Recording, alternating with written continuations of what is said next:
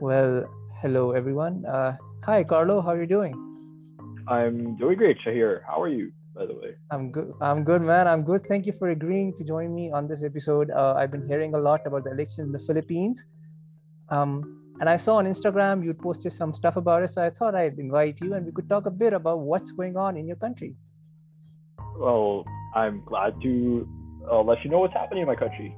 You know, and it's just going to it's going to happen in two days, and it's going to be interesting to discuss it. You know, uh, as we look forward to the results. Definitely. So, uh, Carlo, I think to understand the elections a bit better, uh, we need a bit more context about the Philippines political system, political culture, and if you could tell us a bit about its political history, I think that'll be great to set us up for further discussion. All right, that's cool. Um, first of all, uh, I know your viewers. So most of your viewers might be uh, not be Filipinos, or they might be aware like their ideas of, of the Philippines are more based on what's being reported on the news. I just want to put uh-huh. out, there that my views are kind of unorthodox. Like mm-hmm. I might go against or not go directly the same as uh, those that are being reported in the news out there. So yeah, yeah just think of it like for your viewers. Uh, you could use my opinions as an alternate view, basically. It's not necessarily wrong or it's not necessarily right, but just yeah. keep it out there, you know, for comparison. Definitely, anyway. Carlo, and definitely, and we. I, I think you're going to give some very interesting insights. So keep it real, my friend. That's all I can say. Keep it real. Okay, I'll try to be balanced as much as possible. Okay, even though I might be biased in certain areas, I'll try to keep it balanced for your, for your viewers. Anyway, Perfect. let's start. So let's start with the context, and let's discuss like the political system and the political culture of the Philippines. So, in the political system, it's basically a presidential system, which is a byproduct of our of our colonization by the U.S. back in the early 20th century.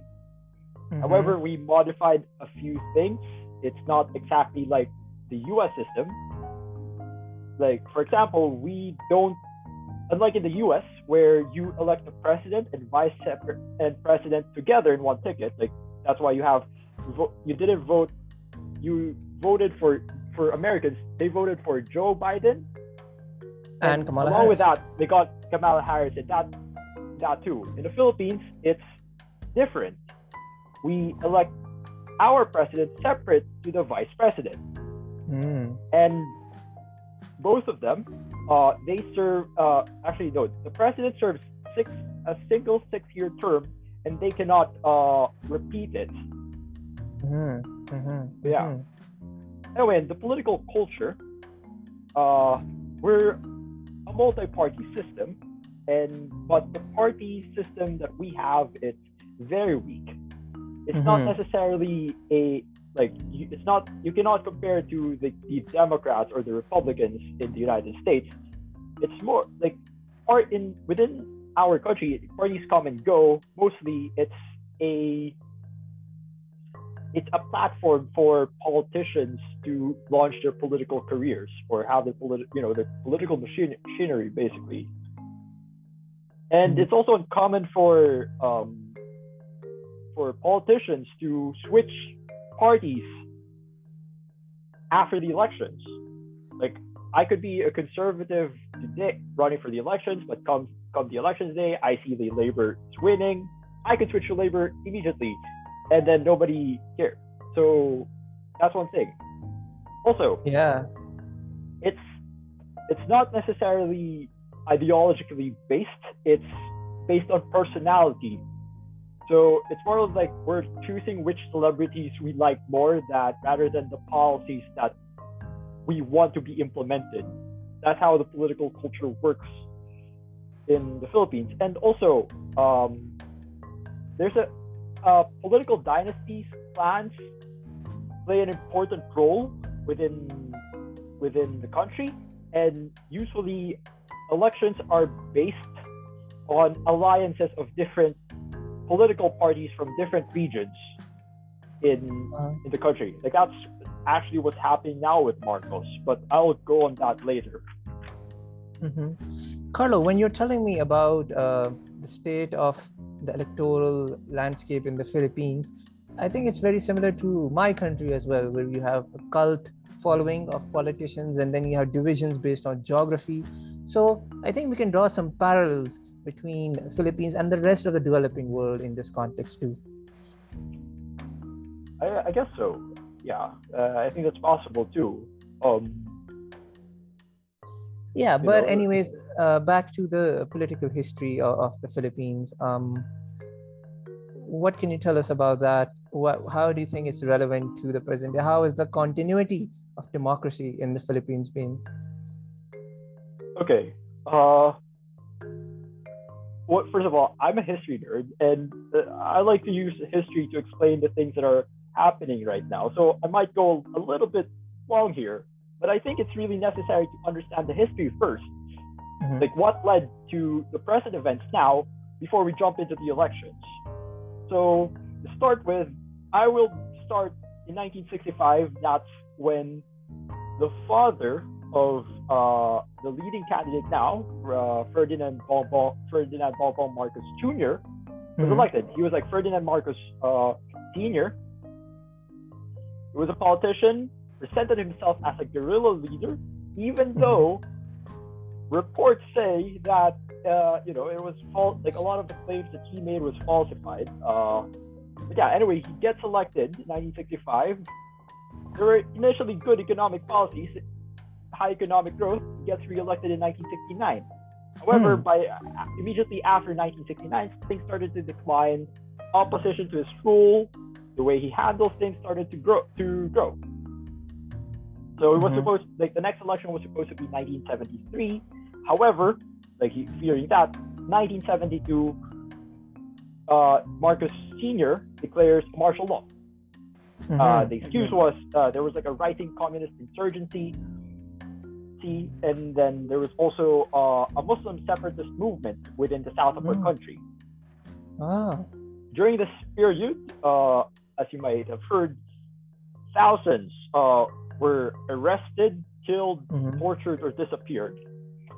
Uh, fun fact, by the way. Uh, so in the English, the English word for salvage means to save something, right? Yeah. In Filipino, do you know that when we say salvage something, we we mean to dispose of or to kill something? And this became somewhat uh, it's the term that's being used in the Philippines to describe the victims or you know the those who got killed, those who disappeared in in Marcos's time in office. By the way. Yeah. Uh, yeah. Like, no, that's very interesting. Yeah, that's very interesting. The, the the use of English language and the way that it transitions from you know native speakers to non-native speakers. Uh, do you know what a brinjal is, Carlo? A brinjal? What? Yeah, tell me about it. Yeah, so like if you go to the United States or go to the United Kingdom, there will be no such thing as a brinjal. It's an eggplant. But yeah. somewhere along the line, language transition, you know, we created our own words in English language. And now, if you want to buy eggplant in South Asia, in India, Pakistan, then you have to ask for a brinjal at the supermarket.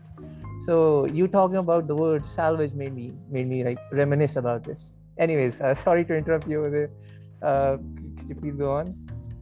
Okay, here's another thing. It's uh, it's a minor thing, but basically, uh, Marcos Senior creates a new constitution. By the way, um, so he he goes off from the American, like from the constitution that we had right before our independence from America, which is like the 1935 Constitution. Because by the way, yeah. during that time, um, America gave us like 10 years of self-rule before mm-hmm. our independence.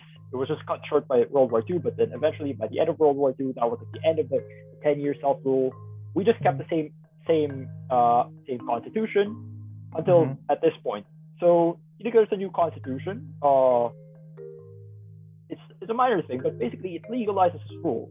You have to remember this because this is like one of the issues that would come out in in the future. Also about the economics, there's or like the economics and policy, domestic policies. Mm-hmm. there's split opinions here. Like the common opinion, the common uh, that is being raised by historians, uh, people against Marcos is that, or critics of Marcos is that it was a time marked of corruption, high debt, and mm-hmm. crony capitalism. However, if you ask some people, like a lot of, by the way, a lot of people, you know, we're not necessarily uh, academia, but you know, ordinary people from outside the cities, such as, my, for example, my parents. They remember, like, they have a nostalgia for that time because, like, they would say that there were like some good social policies, such as um, like doctors go visiting, visiting, you know, for families within within isolated villages, mm-hmm. uh, free food, uh, food or discounted food, subsidized food, um, infrastructure projects. Mm-hmm. This was like something so, that's being used later on, by the way. Yeah. So, so Carlo, can we say that Marcos Senior was a benevolent dictator? He had a sort of us versus them mindset, where you know, if you were a citizen and you were just going about your life, you were not too politically active, you could gain some benefits of working together with the state. Do you think that's a correct assessment? I would say, uh, like the legacy of Marcos is mixed. Uh, uh-huh. I wouldn't claim I wouldn't claim a certain position because to because to begin with, I wasn't born yet during that time. I'm I'm mm-hmm. relying mostly on like the reports that I see from from my school and from the reports that I see from my relatives, from my parents, and like mm-hmm. the older the elders around the older people around me. So mm-hmm. I would say it's a mix. Maybe there should be a, uh, like at this point, I think there should be a push for critical reassessment. I mean, I'm not saying I'm not endorsing denialism or negationism here. Uh, this is revisionism basically, but I think sometimes there are certain uh, like the narratives that's being exposed in the school system. It's too one-sided, in my opinion. It always mm-hmm. it, it, focuses on the negatives. It doesn't care to explain why some people ex- why do some people think of it as a good time, or at least give uh, explore that idea. Like why was it? Why do some people see it as a good time then? Anyway, 19 going back. Okay, so the martial law lasted from 1972 to 1981.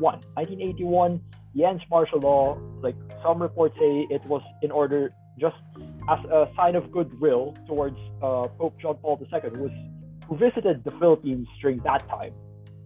Ah. But yeah, 1983, a leading opposition leader, uh, his name was Benigno Ninoy Aquino uh, Jr., like he so he was a he was ex he was imprisoned by Marcos initially at the start of the martial law.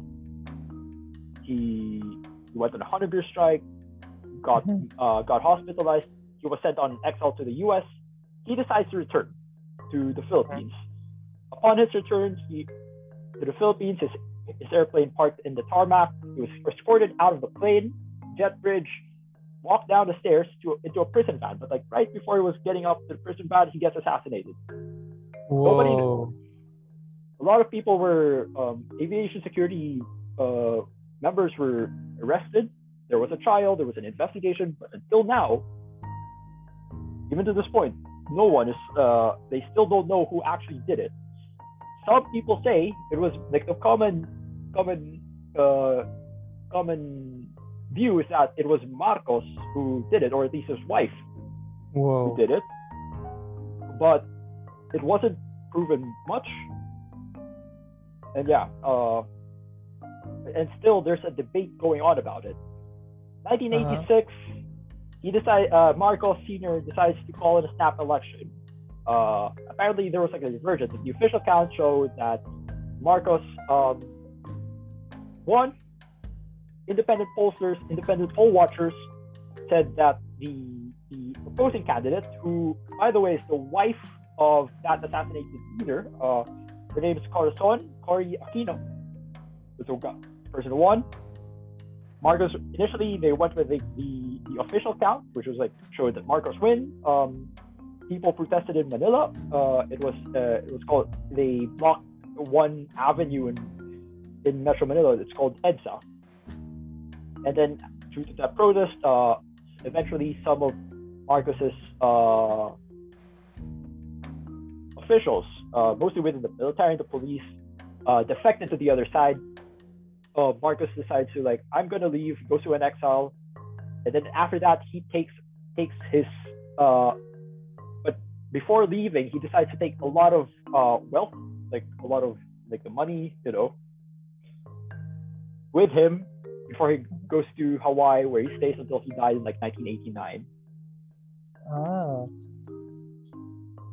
So yeah. Um, uh, and then uh, we move on to the current president, uh, Rodrigo Duterte. Okay, let me just like okay, let me just like go on like the the mid the after uh the after Marcos but before Duterte first.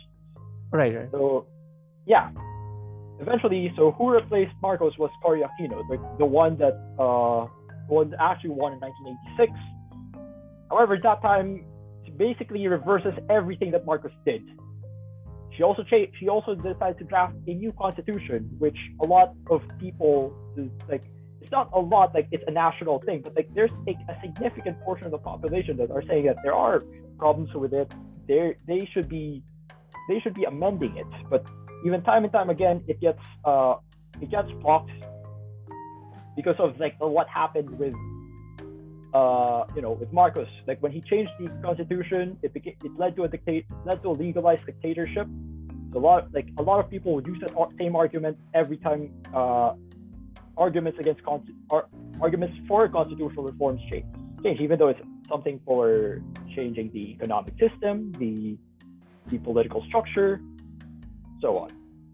Uh, but and that time was also relatively unstable. Like there were like energy shortages, several coup mm-hmm. attempts. Mm-hmm.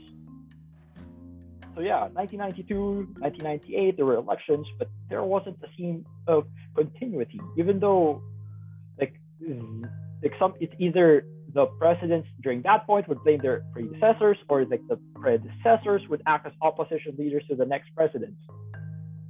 Uh, 2001, there was like a second level, uh, second revolution. Uh, in in the same true fair that uh, in the same way, the same road that where people lined up to overthrow Marcos. It was so that was like EDSA two. 2004, there was like another election. Uh, uh, it's by President Gloria Macapagal Arroyo, who, by the way, was a was a former like she worked in the administration of uh, Cory Aquino before, but eventually mm-hmm. uh, things happened. Aquino's like, and initially she was actually somewhat a pro Aquino candidate, but then eventually there were some disagreements. Aquino's keep keep on attacking her, kind of pushes her out. 2010, mm-hmm. uh, the son of both Cory and Ninoy, uh, uh, Benigno Noynoy Aquino III, gets elected by the way, mostly through a sympathy vote because right before the election campaign started, like the, the filing for election candidacies happened, um, Cory Aquino died. Somehow boost, like boosted somewhat his popularity, even though it was just like a relatively new politician on the national scene. Gave him the shot to become the president. Anyway, mm-hmm. thing about him, he always blames the previous administrations, uh, like particularly with the the Arroyo administration for all the problems that were being faced, there was relatively rare, there was relative economic growth, mostly thanks to the policies that were implemented by her by his predecessor. Mm-hmm. He also decides to imprison his uh, predecessor, like Arroyo, um, for corruption charges, which was like in some ways true, but it was it kind of didn't look good, you know, for like you know uh, the succession wise. And then there were also a lot of issues that somehow were being used by the people that kind of propped up Duterte later on. So there was like uh initial early on to his term, there was like a hostage crisis and uh, that strained our relationship with Hong Kong. Uh-huh. It was like badly it was badly handled, led to the death of of some tourists from Hong Kong that were visiting Manila during that time. Because basically there was like a bus, a policeman boards it, kills, uh, and then he was just like asking for something, like review my case. I think he was fired or something because of something, but he just like wanted. I just wanted to be to have my case treated uh, properly. They dragged it on. Eventually, the, the hostage taker got uh, got killed. They started harming. Some some were shot by the police. Sometimes some, some were shot by the by the policemen, like the hostage taker themselves. Uh, anyway, mm-hmm. there's also the, the political witch hunt, basically. Uh, so he caused the the impeachment of the chief justice of the Philippines at that time, mostly, uh, and it was politically motivated because like the chief justice was nominated by his predecessor. There was also the another one was like a response to a typhoon. I don't know if you might heard of it, like Typhoon Haiyan, or in the Filipino, well, it's uh, uh, Typhoon Yolanda. It ravaged central Philippines. A lot of a lot thousands of casualties, uh-huh. uh, millions of damages, and the response was bad. And actually, somehow propped up Duterte, like somehow inspired Duterte, which I'll be explaining in, in a bit. And then lastly, there was this uh, Mamasapano clash. Basically, 44 of our special police, uh, police of members, 44 members of our special police unit were killed after they got ambushed in a field uh, in a botch. It, I mean, they got to kill the target, but eventually, when they were getting out, they were ambushed, killed 44 policemen, and apparently his response to it and the way it was planned out by him, it it didn't look good, and it also didn't help him help when the family members of these dead policemen visited the president and he was just joking around. You know, it was kind of an ins- it kind of looked insulting. Anyway, moving on to the Duterte. Anyway, context of Duterte, he was like the son of an ex-governor of Davao. He initially worked as a prosecutor, and then he was an ally of the Aquinos. Like Aquino, Cory Aquino appointed him as the O of like the OIC mayor of uh, Davao City, a city in the south. He later became its mayor, served for like uh, think three terms. He became a congressman, goes back to mayor again. After it was term limited, he goes to a vice mayor with his daughter Sara serving as president. It was highly effective. He transformed the city. Uh, this is like where he actually started the idea of the war on drugs or war on criminality, by the way. Yeah. And he basically, when he was like running for election, he basically sold the idea. I sold it in Davao. I can sold, I can bring it. I, I can scale it up, bring it to the Philippines. Yeah. The crime is done. That made the city relatively safe, by the way, or at least a perception of it within the people. And it's rel- I mean, it's relatively safe if you think about it compared to the other crime rates. Uh, relatively robbery, it's not that much reported. Uh, people have more confidence within the police system, everything. It was also very popular, by the way, it, not just in a city, but within that island, but within the region, the greater southern region in itself. And then he also creates a working city system, like a working fire department, working police, uh, working rescue. By the way, he uses this rescue unit to send it to the, the places that were ravaged heavily by the Typhoon Yolanda. And he saw firsthand how badly the previous administration mismanaged. Mm-hmm. And he uses this to criticize uh, the government's response, basically. You know, and then that somehow propelled him to the like he basically presents himself like the government was kind of incompetent in dealing with the situation. Like they were prepared, a lot of people were dying, and they were just like they were just sitting ducks, basically. You know, like he, that was his criticism. Anyway, this propels up his popularity.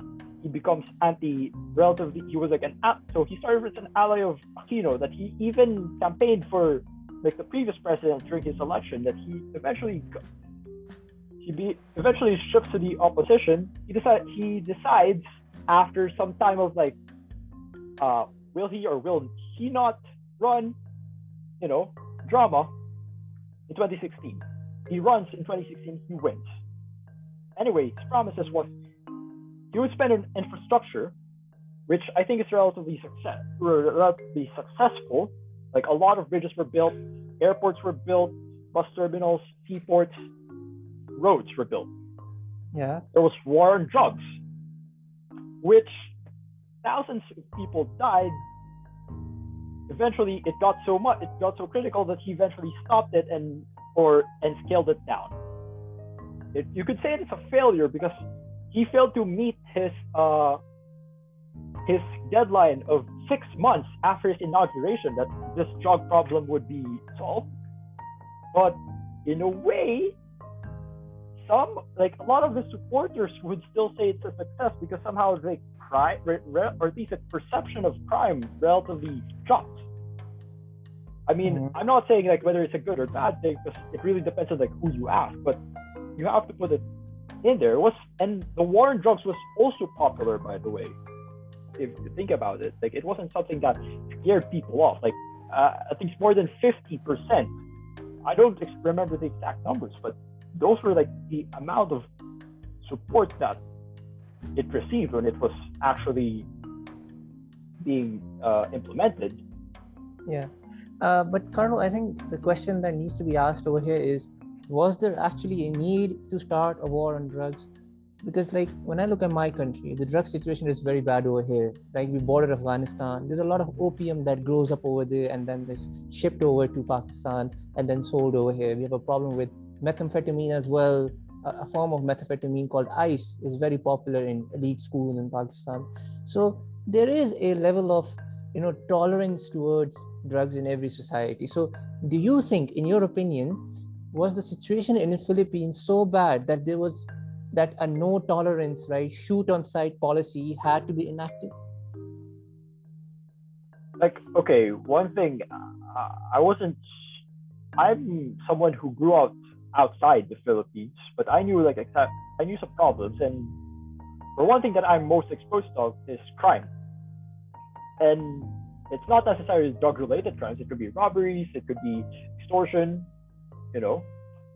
But somehow, like I would say, a war on crime was a justified idea because like the war on drugs was not merely uh, a, a, a war on drugs itself. It was kind of like all the criminal organizations do. I, for me personally, I think going on after those criminals, somehow they also utilized drugs. Because the drugs was part of a deal of their deal too. It was justified, but like the war on drugs, like whether with the drug situation in the Philippines. I may be uninformed, but I think it was kind of uh, I don't know. I have nothing much to say, but I think I wouldn't say it wasn't a necessity. Mm-hmm, uh, you mm-hmm. know, but like yeah. going on with drugs, but going on with crime, I would say it was, you know, it was actually something that's needed. Uh huh. Uh huh. That's an interesting thing.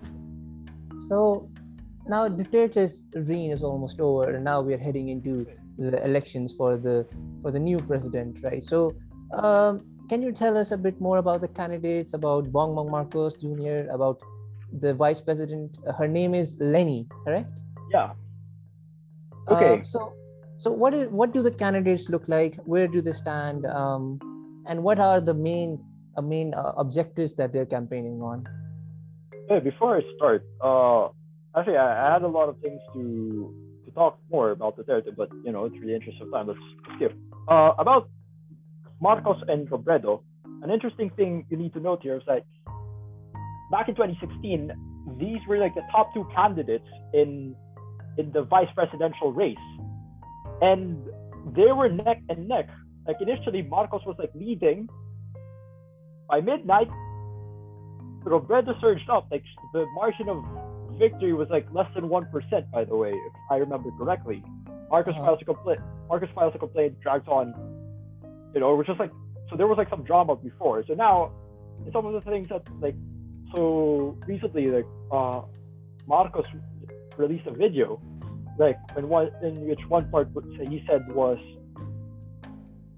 "Don't make make sure nobody steals our vote," because to him, he still thinks he was like his uh election to the vice presidency, even though it was proven that he didn't win, you know, because like there were like uh, uh, um, some recounts being done. Uh, he's saying like, oh yeah, remember to watch our votes when we we once the election day comes. Yeah, just to think about to put about it there. Anyway, back to the candidates. Ferdinand Marcos Jr., basically the son of uh, son of uh, Ferdinand Marcos Sr. Uh, his nickname is uh, Bong Bong, or other another others call him BBM from Bong Bong Marcos. So for the uh, just to be simple, I'll call him BBM from now on. Okay. BBM was uh, he was a son. He he entered Malacanang. He when his father entered Malacanang, like for the the White House of the Philippines. He was eight years old when he left. It was it was actually it was already it was already 20, 20 uh, I know he was like older than 25, 25 plus something already when he left. Uh, when his father was ousted, you know. Uh, some complaints about him was that he never finished his degree, or he faked his degree, or he's like misrepresenting his diploma from Oxford. Ah. They also say, yeah, like he got into Wharton, Princeton, I think. Wait, actually, I, I'm not sure, but basically, I think he went to Wharton and Princeton. Uh, misrepresented his misrepresented his degree, or like there was some bribery that happened, then he didn't finish it. So a lot of critics of him uh, present him as uneducated, but he basically is a career politician. Uh, he served as a uh, governor. He was served initially served as a vice governor, became a governor, became a congressman, became a senator uh-huh. uh, in the Philippines. Then we have Leni Robredo. Leni Robredo, back in 2010, nobody knew about her, or probably 2010, 2010-ish, basically. But uh, she, it was her husband uh, who served as the Interior and Local Government uh, uh secretary uh, in the Philippines. That he was he, he he presented like that guy was relatively good. He was like a sign of good governance, but sadly he died in a plane crash. Uh-huh. 2013, it was our midterms. She was pushed to run. Uh, she became a congresswoman uh, of her home province. Uh-huh. Anyway, other than that, she then 2013, 2016, she decides to run for vice. She gets selected to run as vice president. You know, uh, as the partner of the successor the chosen successor of the previous president who didn't win. Anyway, aside from that, she's a human rights activist, she's a lawyer. Uh, yeah, pretty much. Then uh-huh.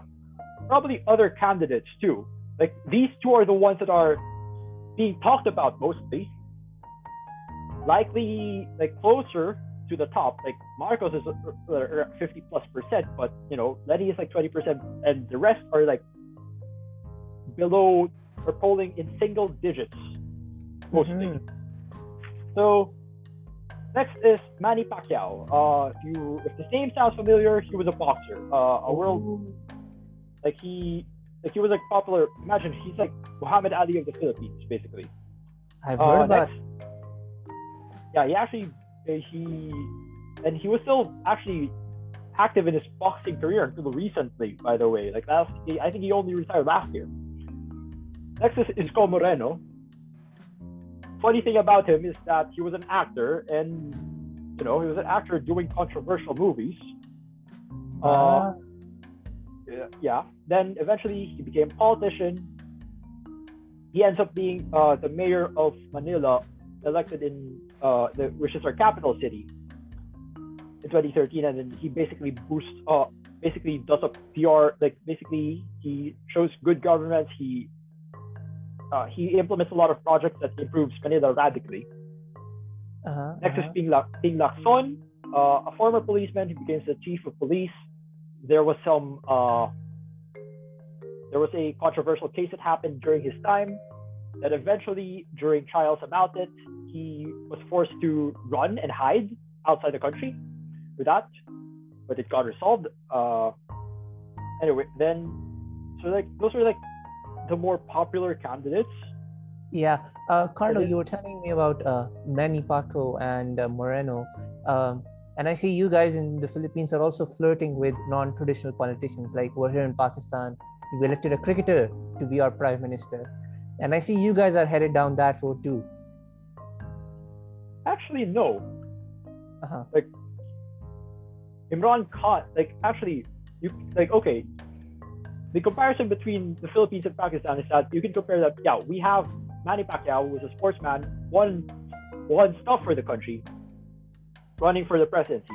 But the thing about Manny Pacquiao is that the difference between Imran Khan and Manny Pacquiao is that Imran Khan had a chance to be elected as prime minister, whereas Manny Mhm. Pacquiao is barely barely scraping the mark, and like he's far off from you know from actually reaching the top position. Maybe this is like Imran Khan in like 2011 or like you know Uh-huh. before 2018, if I remember correctly. Yeah. Uh, but uh, Carlo, over here, I'd also like to know a bit more about uh, other institutions in the Philippines. So, in Pakistan, we have something called the establishment. So, tell me about the military in the Philippines, the bureaucracy. Uh, is the military in the Philippines is it uh, a very important element when it comes to the political system, or is the military firmly under the control of the political regime? Okay, so anyway, back to like the history time, uh, history board. Um, initially, the, the before the current uh political system that we have now, post 1986, like after Marcos, like the military was politically powerful.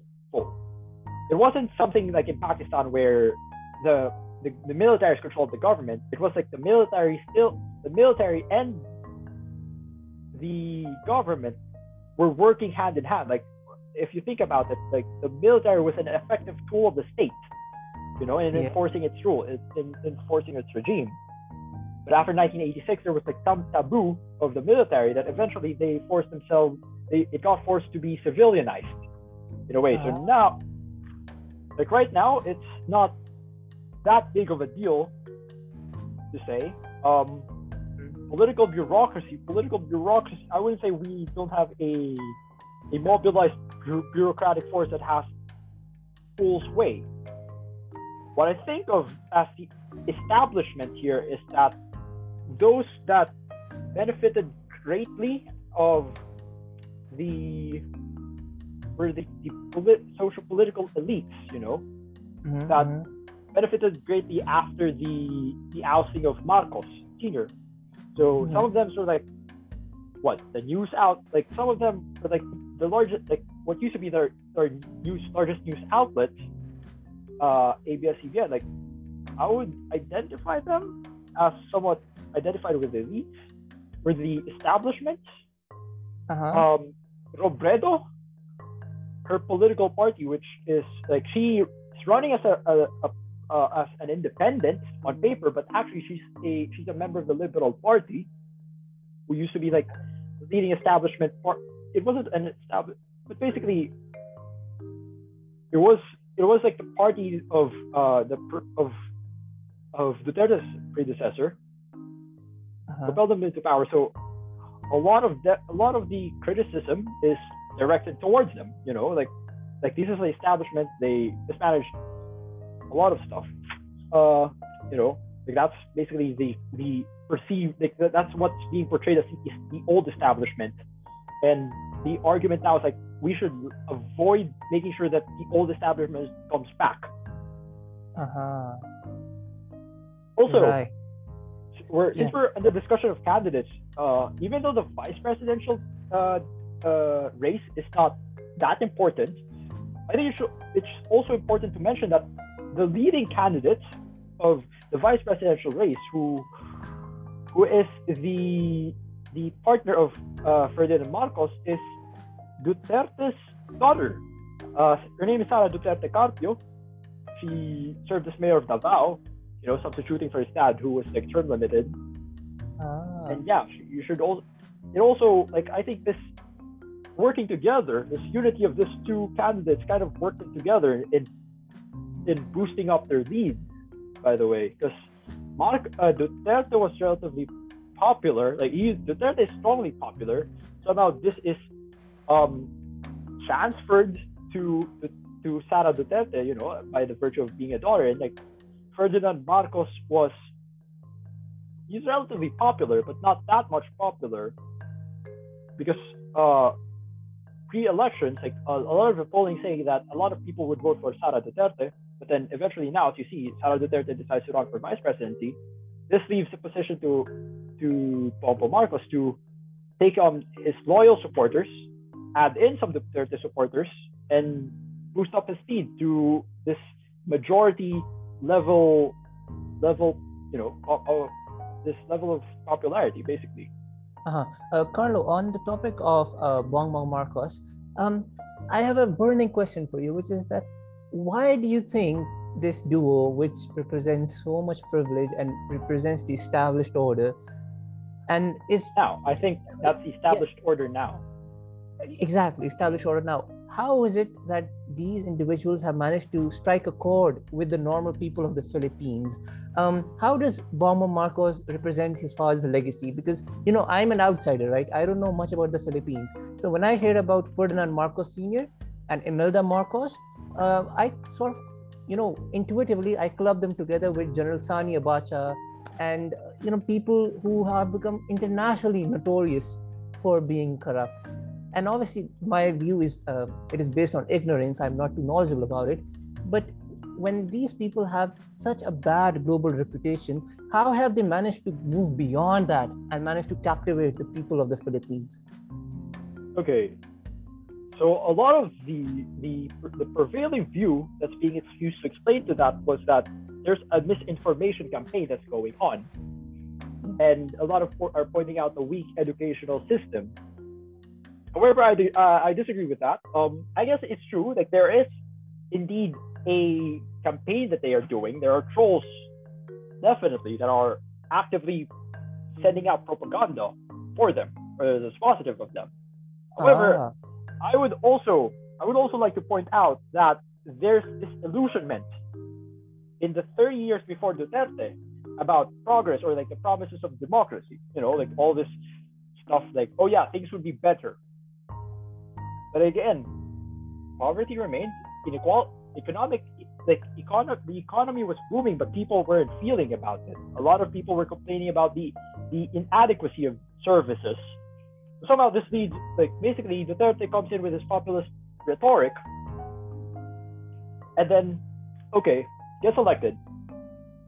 And the thing about the Duterte is that he was able to work on some of it. Like he was able to make uh, things work somehow. Like either he strong like either he strong armed them or you know with all like something that's not kind of like in a lot of way borderline undemocratic but uh-huh. in a way people saw it as working and they they made it they made them like Duterte and then you also have this uh, campaign about Marcos and the thing about the the previous establishment was that they always blame on the on the actions of their predecessors Duterte, mm-hmm. even though he was kind of compla- was complaining about that, he was also using that. He did it kind of in a low key. Somehow he didn't he didn't go directly to the head like the like the former president. He just go on his, to his allies within the government itself. Mm-hmm. Somehow created a positive picture, and also Marcos.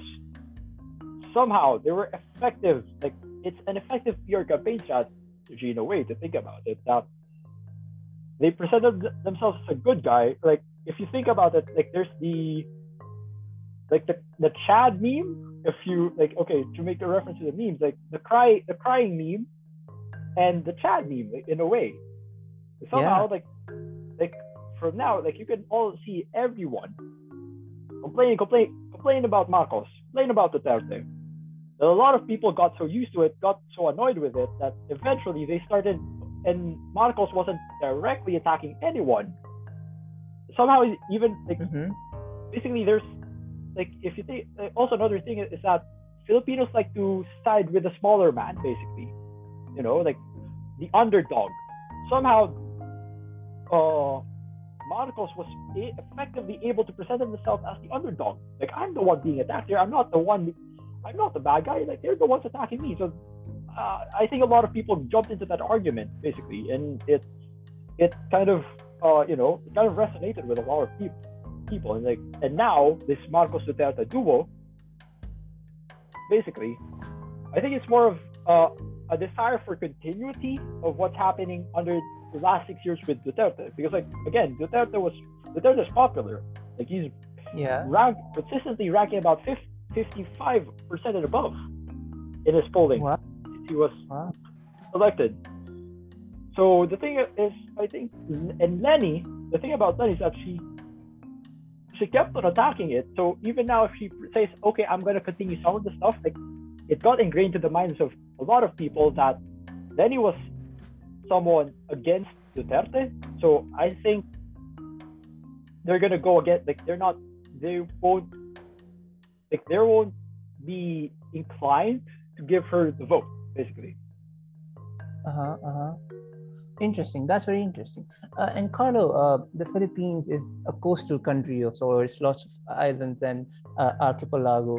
So, has climate change been an important issue on the ballot?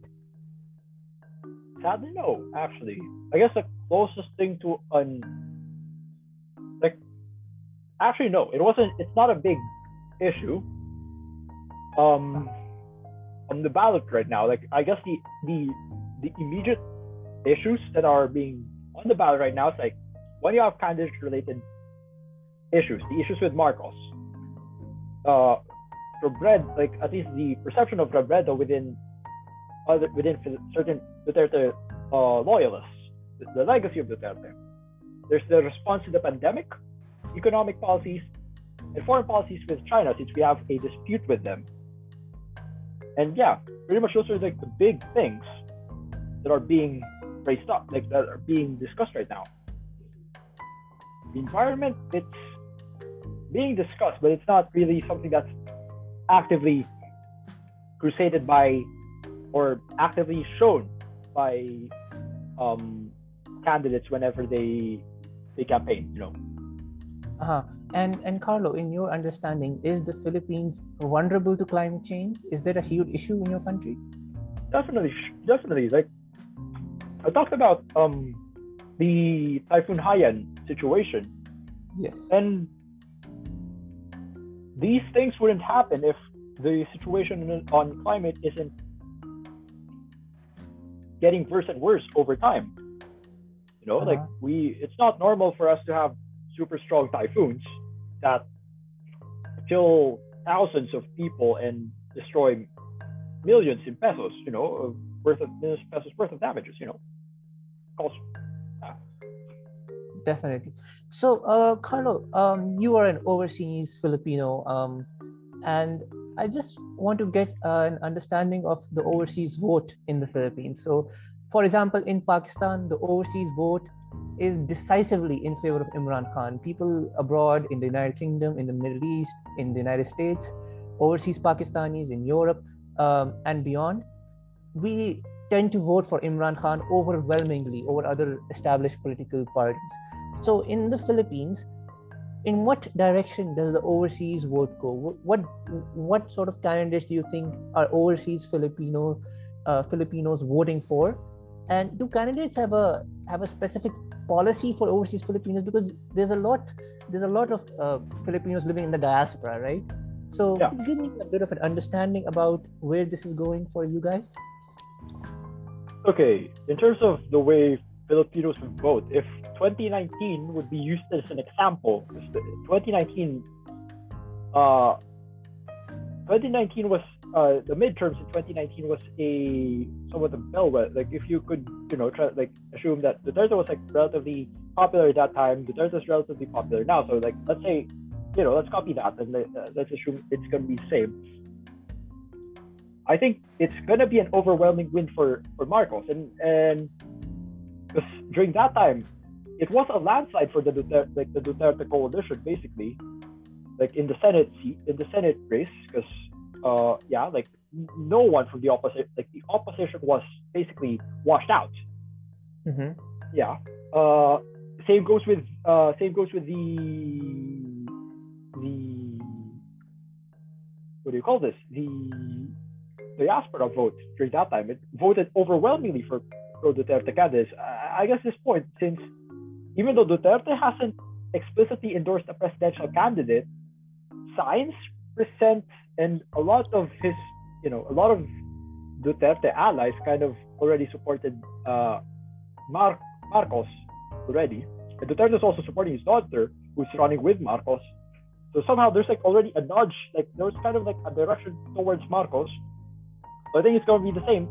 It's also going to be the same, uh, you know, if election, if people would just vote for someone based on who endorses them. And also from a personal experience, when I talk to Filipino workers here, hmm. like by the way, Filipino students tend to be overwhelmingly for Leni. Uh, I would count myself as an outsider for that. Uh, but if I would talk to like uh, workers, you know, like nurses, um, service, service, uh, people working in the service industry, uh, hmm. drivers within, you know, if I talk to them like, hey, who are you going to vote for? They would say Marcos because somehow I, and somehow they were satisfied with like they want the continuity of Duterte basically. Somehow they uh, they they dislike they have a, there's a strong dislike of Leni with or these the way she do, does things, the way she approaches things, you know, or presents things that's being done by Duterte. And mm-hmm. you can also like you can probably also point out the campaign against her, you know, like the social media manipulation. But I think it's like a mix of two. Yeah. Uh huh. Very nice. Uh, so Carlo, in closing remarks, you know, I was following the French elections, and it was predicted that Emmanuel Macron would edge, edge out Marine Le Pen. And the predictions were correct, and things went as predicted. And now the predictions are that Bongbong Marcos will win. So, do you think the fate of this election is already sealed? Okay, um, about that, I like to say it's already sealed because uh, I, I like the, I don't know, I'm someone who's relatively support, relatively supportive of uh, Marcos. Like I actually voted for him. Like by the way, we, even though the election is going to be on Monday, for overseas uh, Filipino voters, we start voting a month ahead. You know, ah. so yeah. But the thing is, like, I would say, like, I would say it's like a hundred percent sure win. Like, I would still say, like, what if the polls are like, even though I believe in the scientific polls, sometimes some people misrepresent their views. Like, there, there uh-huh. there's a possibility, depending on what's considered acceptable. It may be a mi- it might be a minor thing, but I think it's still possible. You know that that could happen that people are you know presenting their views but i don't really think it's something that's going to happen like i think there's sufficient i think from the base of like the people i talk to are, are you know like the discourse that i'm exposed to uh-huh. it's going to be like marcos is really popular mm. and a lot of people would definitely vote for for for marcos in, on hmm. monday Mm-hmm, yeah. Mm-hmm. And Definitely. I don't think it's gonna be something that's like a neck and neck race like in 2016. I think it's gonna be like it would be the same way as as it is being portrayed in the polls now. Like it's like 20, 30 percent lead point, you know, you know, against compared to Leni. To Leni. Yeah, yeah, and that lead doesn't just disappear into thin air on on the election day. So uh, yeah, very interesting. Uh, that's all the questions I have for you today, Carlo. Uh, this is a fantastic conversation.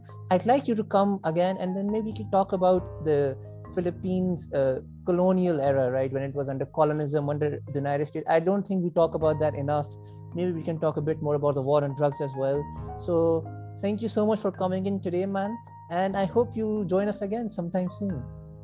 I hope to uh, I hope to join you sometime, and I'm also looking forward to your future episodes. Hey, if either I'm there or not, like I actually like I like your podcast, by the way. So, Thank yeah. you so much, man. Really Thank looking so forward much. to them. Thank you so much, man. Thank you for your time today, and I'll see you around. And have a good summer break. Have a good summer break too. All right. Bye bye. Bye.